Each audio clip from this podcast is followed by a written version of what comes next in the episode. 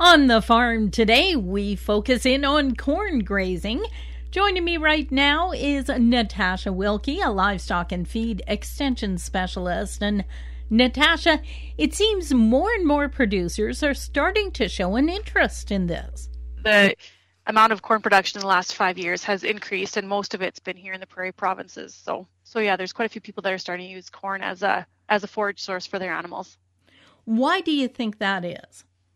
Well, you know, corn, it uh, if fertilized, it can offer some pretty fantastic yields, and we our land base is not growing at all either, right? So people need to uh, we need to figure out how to grow more on the land that we have, and so it's a pretty good feed for um, for the livestock.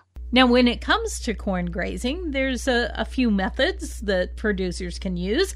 They can do it the conventional way or they can swath graze it. What I wanted to focus in on was one of the methods that you were telling me that you've seen where the corn is chopped, similar to silage, but instead of augering it or blowing it into a truck, it's actually placed into swaths. Right. So a producer here in, in southeast Saskatchewan had a really excellent idea this year, and I've only heard of it one in one other research study. But for conventional corn grazing, what I'll call it, is you know going out there and, and grazing standing corn, and lots of people are starting to do that, and it's it's uh, a good way to feed your animals. Um, you have to be careful because, of course, corn um, is highly digestible, the starch in it, and so you have to be careful that your animals do not go into grain overload. Um, of course, when they go out there, right, they they're they're just like the rest of us, and they like to eat all the yummy stuff first. So they go for the cobs first, and then likely go to the um, the stalks and the leaves later because it's not as as yummy to them. So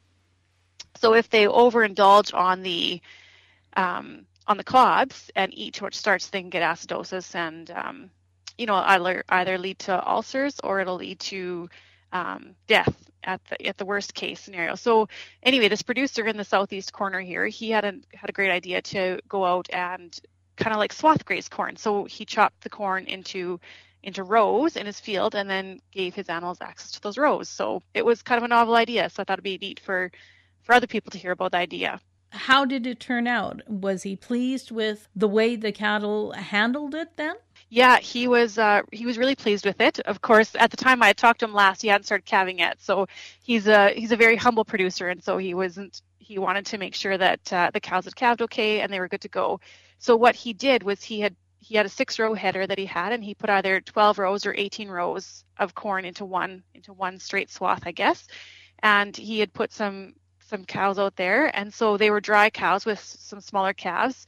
They were about six and a half months uh, into their gestation period when they started it, and then they were out there until basically eight, nine months gestation. They were calving at the end of the month. So he put them out there in mid-December and left them out there till March.